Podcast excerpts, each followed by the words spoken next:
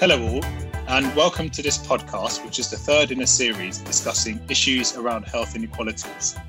My name is Oluwaseun Aniam, Sean for short, and I'm one of the regional representatives of the Royal College of Physicians Trainees Committee. In this podcast, we'll be discussing the topic of smoking and the health inequalities associated with it. I'm delighted to be joined by Sanjay Agrawal, who is a professor of respiratory medicine, consultant in both respiratory and critical care medicine, and is the chair of the RCP Tobacco Advisory Group. Hi, Sanjay. How are you doing today? Yeah, hi, Sean. Good, good to speak with you. Great, thanks. Always have huge respect for dual medicine and critical care specialists. I have a good friend who is doing dual training at the moment, and I just don't know how you guys do it. So, but anyway.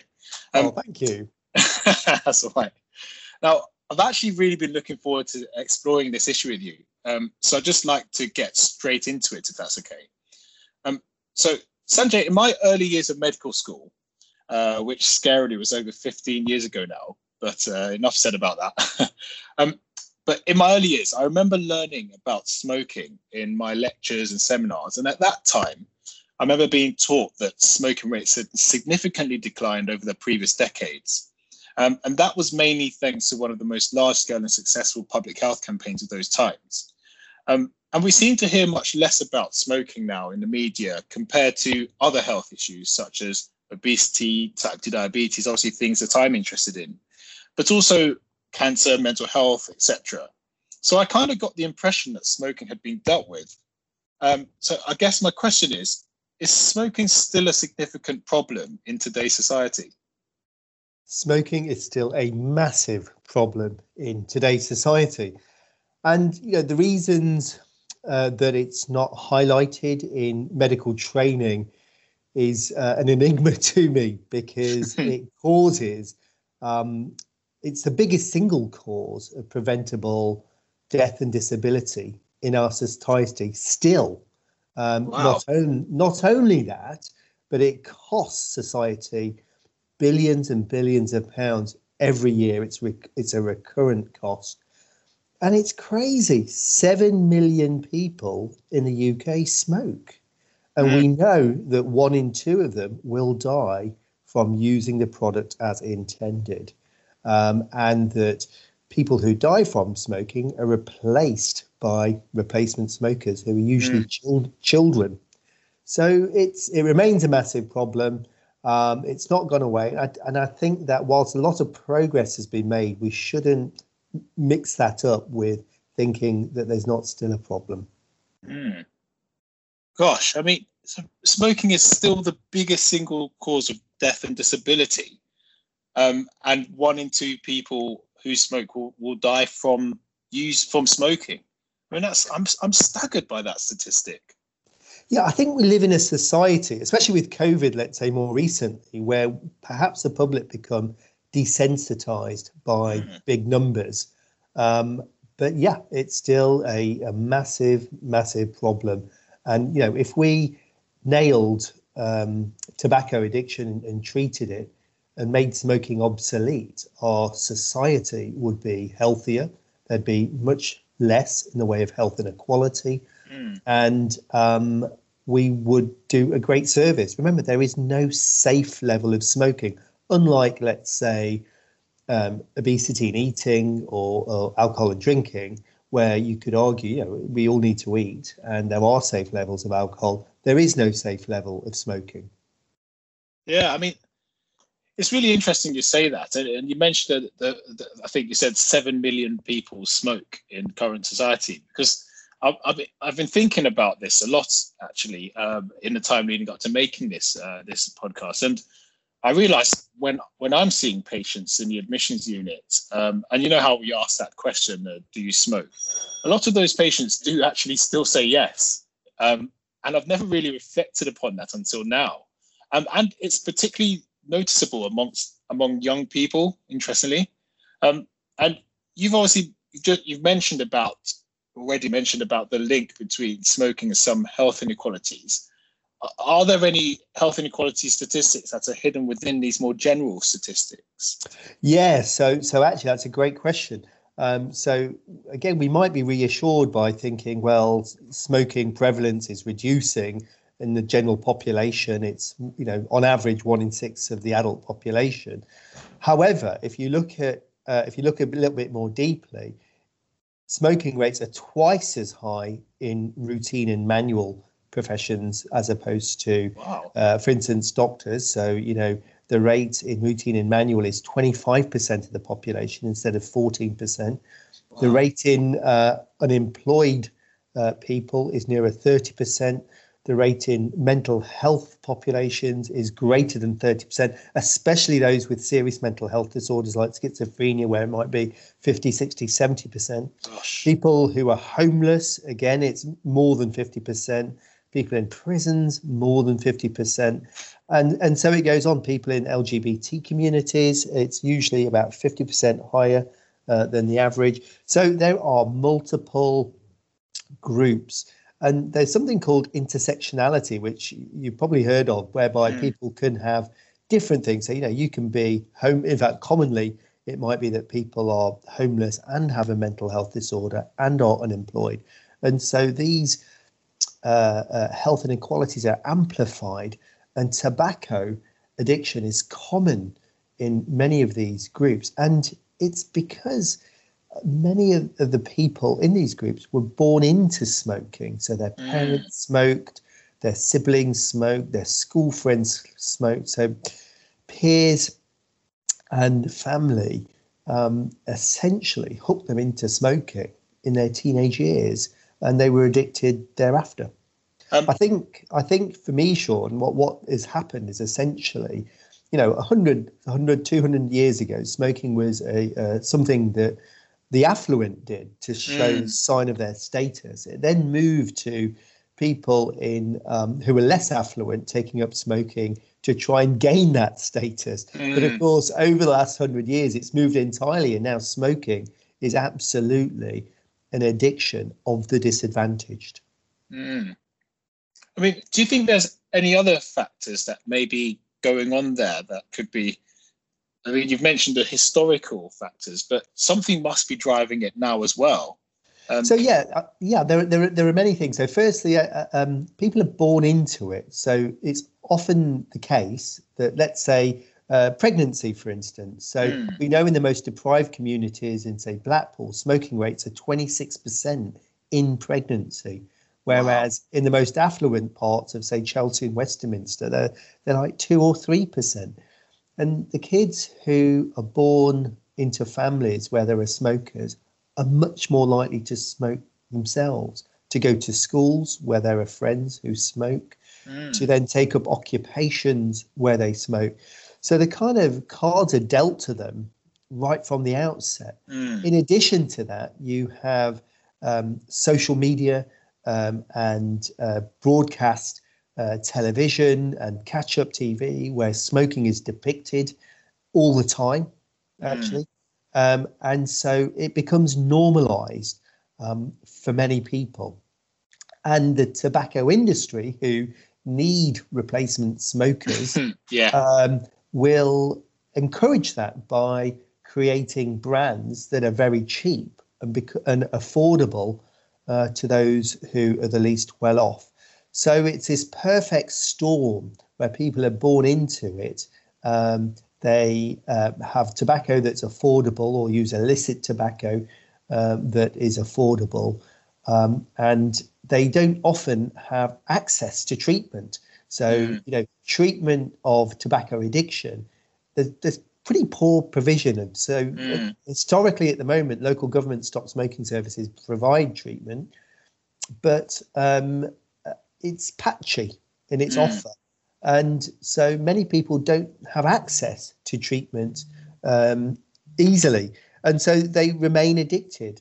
And, and the final thing to say is remember, tobacco is a powerful addiction. Yeah. It's yeah. not a lifestyle choice. Uh, people become addicted in their youth and they stay addicted, and um, it's very hard to break it. And uh, many people who stop smoking have taken six or seven attempts to quit smoking and are very likely to relapse within um, a year. Um, mm. So it's just the relapse rates of tobacco are the same as the relapse rates of heroin. Gosh, that's absolutely that's that's blown my mind. That statistic about heroin. You you know we we kind of class heroin as the worst of the worst, if you if you like, and yet smoking has exactly the or similar characteristics. Um, yes, yes. So it has you know, the, the chemical effect on the brain and the conditional cues to smoke are, are everywhere, and they're reinforced by many things in society. Again, like seeing other people smoking. Mm um, in town centres or on TV or in social media or music videos, these all reinforce, and people who have quit smoking, they're more likely to relapse when they see these things. I just want to take you back to um, that very concerning statistic, I find it concerning anyway, about um, the increased prevalence of smoking um, during pregnancy in less affluent groups. I mean, because there's been there's been loads of campaigns about how smoking could harm the developing fetus, increase the risk of miscarriages, etc., etc., and lots of information out there about this. Do you think this this information is just not getting through to these groups? Or what do you think could be going on there? Um, so I think you know education has a role, but you know um, I, I would imagine lots of people listening to this podcast. God forbid know that it's not safe to speed and mm. drive a car, but occasionally they've been found to go over the speed limit. Yeah. yeah. Um, or you know, people text when they're driving, or do all sorts of things that they know um, could be harmful. And the definition of an addiction is doing something even though you know there are harmful consequences. That's that's one of the definitions of addiction. So again, we can't get away from the fact that um, tobacco use is a powerful addiction, and people do it despite knowing the harms. Mm, yeah, I mean, there's there's echoes of similarity between this and the obesity um, issue as well, uh, which was discussed in the uh, last podcast, and similar kind of things where there's almost um, a lack of knowledge among healthcare professionals about the potential management uh, options or interventions available for people, um, and the the the addictive side of things um, with both smoking and obesity is more defined in smoking, I guess, but it also exists within um, you know eating, uh, nutritional intake, etc., um, and the role of the media um, and advertising and things like that. It's all it's all pretty oh. similar, isn't it? Yeah, I totally agree. I mean, you know, smoking, obesity, alcohol, there, there are lots of similarities with respect to um, upstream issues of, you know, corporations, mm. profit, mm. media, business, lobbying, influencing government policy, and uh, making it cheap and affordable, um, and individual responsibility of the, the, the, the, people who, who, you know, let's say maybe have an unhealthy weight or unhealthy drinking mm. Uh, mm. or smoking. Um, mm. And it's a balance of, you know, we need to get, we need to help individuals for sure, but a lot of the big interventions in tobacco over the last few decades are at population level where mm. legislation has been introduced. And we need to do more of it. So, you know, as we said at the beginning, there's still a lot more to do. And, you know, one of the first things we can do is uh, li- describe tobacco imagery as harmful mm. and, and limited in um, TVs and viewing by uh, children uh, in music videos, gaming, other mm. forums, um, so that they don't think it's normal to smoke, which they do at the moment, oftentimes. Mm. Uh, but this is true of this is true of you know fast food. This is true of mm. um, um, and we've got it. And taxation is the, the other big area where we can make a real difference with uh, both food, alcohol, and tobacco, um, and public health. But you know, getting back to healthcare workers, as we, I would say, Sean, you mentioned at the beginning about your teaching around tobacco, mm, yeah. um, and and I think that we are, as doctors, we're we're taught about how to treat and diagnose, um, but we often think public health is somebody else's job, but actually. Yeah we are the public health workforce. You don't have mm. public health consultants working in our clinics. We are that public health consultant. Um, so I think there's a there's a need and a responsibility for us to do that and and think about patients holistically. Mm. Well, I guess you know we've already touched upon the crux of the issue, which is what can we what can we do um, to to a reverse the, the, negative trends, particularly in those groups you've mentioned um, earlier, and b ultimately stimulates further reduction in just general smoking rates in the population. Um, you've mentioned a couple of things: taxation um, and sort of uh, limiting the amount of advertising. Is there anything else that you think can be done? I'm sure there's loads of different things. But... Yeah, yeah. So, so in general, there's a, there's something I learned recently about an approach to health inequalities. Um, is access, experience, and outcome. So, firstly, we okay. we need to make sure that people have um, access to treatment. Now, the mm. NHS is a unique organisation and much loved, and pretty much everybody will see a doctor at some point in a year or a nurse some point in a year, whether it's at their general practice or in a hospital or somewhere. And every one of these um, interfaces with the NHS needs to involve questions about um, tobacco addiction um, and and then starting people on treatment. So, mm. You know, if somebody came to hospital and they had pneumonia or they had out of control diabetes, you would just treat it you wouldn't yeah. ask. You wouldn't ask permission. You wouldn't refer them to anybody else. You would just treat it. And we know that tobacco addiction kills one in two people. So when a person comes to a hospital or to uh, a GP, it should just be treated. Yeah. Uh, we have pharmacotherapy, we have behavioural interventions, and we should just get on and treat it. Whereas, unfortunately, what's happened really to date is that kind of people that, well, that's somebody else's job. I'm not really sure who does that. I don't think it's me, so I'm just going to ignore it. And people take down smoking as a risk factor for diseases, but they don't actually treat it. So the first thing to do is make sure that um, people who smoke have um, the option uh, on an opt-out basis to have their tobacco addiction treated. Yeah. And then finally, we need to measure outcomes because if we don't measure uh, we don't know whether we're making improvements. So we need to measure outcomes in, in um, these uh, populations where there are health inequalities and make sure we're improving things. Um, so I think we can do all of this. Uh, we're sort of getting there. The NHS long term plan has um, promised to put into place in every hospital a stop smoking service to treat inpatients. But I think we need to go much further and include mm. prim- primary care and other opportunities uh, where we can uh, get better access of patients who are addicted to tobacco. Mm. Yeah, thanks for that. I mean, I, I actually really like um, that uh, that um, approach that you suggested of how to tackle health inequalities. I think you said access, experience, and outcomes. It's it's not something I've um, actually come across before. So, thanks very much for mentioning it. I'll um, I'll um, add it to my reading list. Um, the what I did want to ask is do we know if these interventions actually work in practice? That's a great question. So they do. So, mm-hmm. um, firstly, um, treatment of tobacco addiction in general is effective.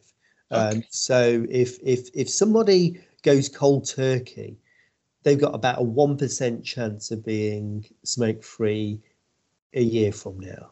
Wow, one percent. Yeah. Gosh. Yeah.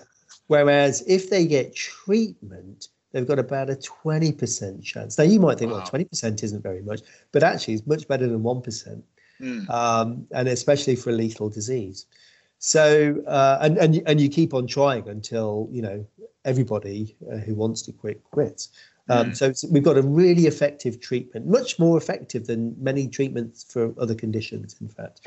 Um, so, uh, uh, and, and then if you look at different populations, so people with, say, mental health disorder who are heavily addicted to tobacco, well, they quit just as easily as uh, people without mental health disorder. It might need to be tailored, so there might need to be um, uh, specific training relating to their mental health medications, for instance. Uh, but yeah, they quit just as easily. And the other thing is the, the desire to quit. So people in um, these groups um, want to quit.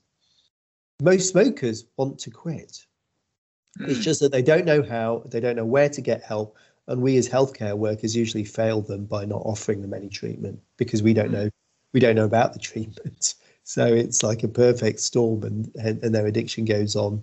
Uh, and then they get health and financial problems. I mean, one of the things that we haven't talked about, Sean, I just wanted to mention, is that um, tobacco addiction is responsible for about a million people in this country being in poverty. Oh, gosh. So, so they're so addicted That's incredible. Tobacco, yeah. So they're so addicted to tobacco that they will spend their household budget on average about 23 quid a week on tobacco and it, and it pulls them into poverty. And wow. there's about a quarter of a million kids who live in households below the breadline because of tobacco. And if we made smoking obsolete, most of that money, and we estimate over seven billion pounds, would be returned to those communities and those families and lift people out of poverty. So not only is there a tremendous health benefit, there's also a financial benefit in mm. terms of poverty and communities and rebuilding our society and leveling it up um, to making smoking obsolete. I mean, that's amazing. Honestly, that that's that's an amazing statistic. Um, and you've kind of mentioned about leveling it up, and obviously the government talks about this leveling up agenda that it you know keeps talking about in the press. And you made a few suggestions earlier um, about limiting media advertising, um, intervening in, com- in companies uh, that produce tobacco. Um, and these suggestions are likely to require a significant amount of intervention at the governmental level. Um, and I just know whenever this kind of state level intervention is discussed on radio, TV, there's almost always someone who brings up the issue of, and, and I can't stand this word, but this issue of nanny statism in inverted commas, and how British society doesn't agree with too much intervention from the state.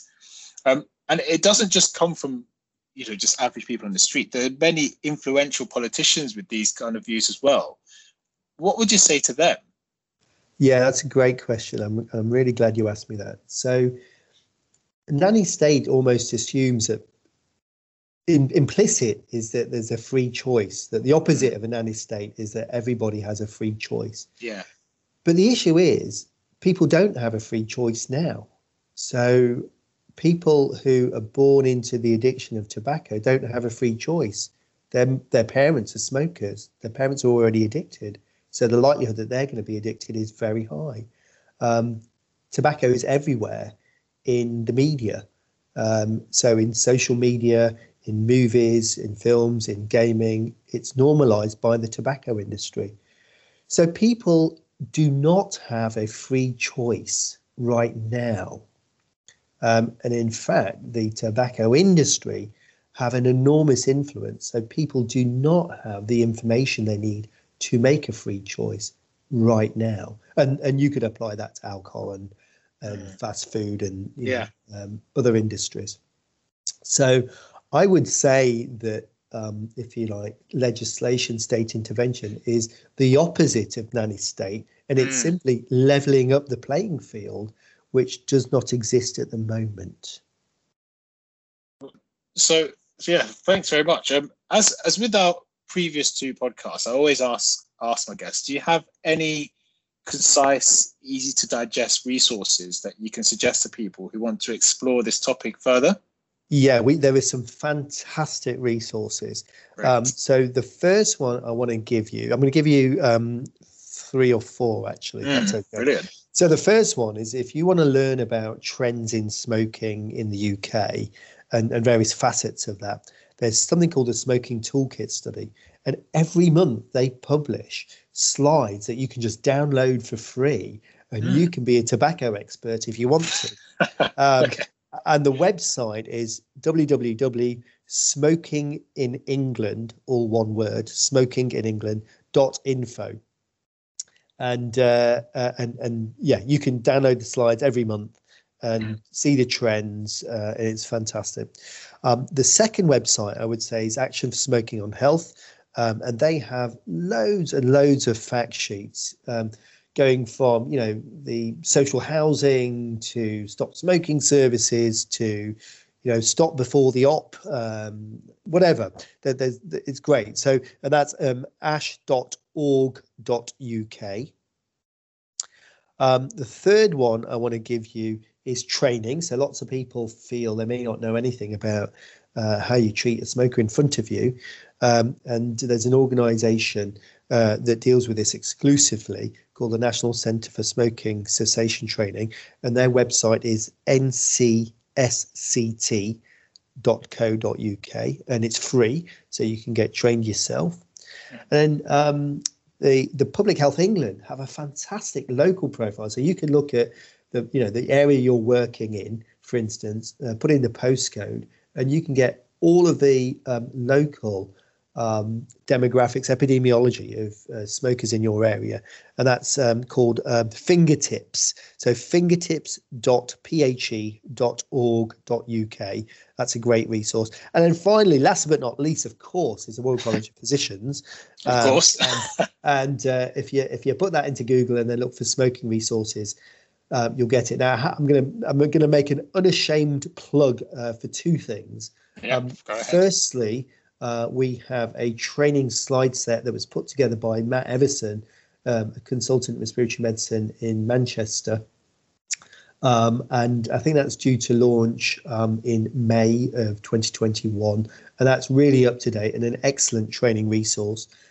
And then finally, we've got a report from the Royal College of Physicians coming out in May um, called um, Smoking and Health 2021, a coming of age for tobacco control.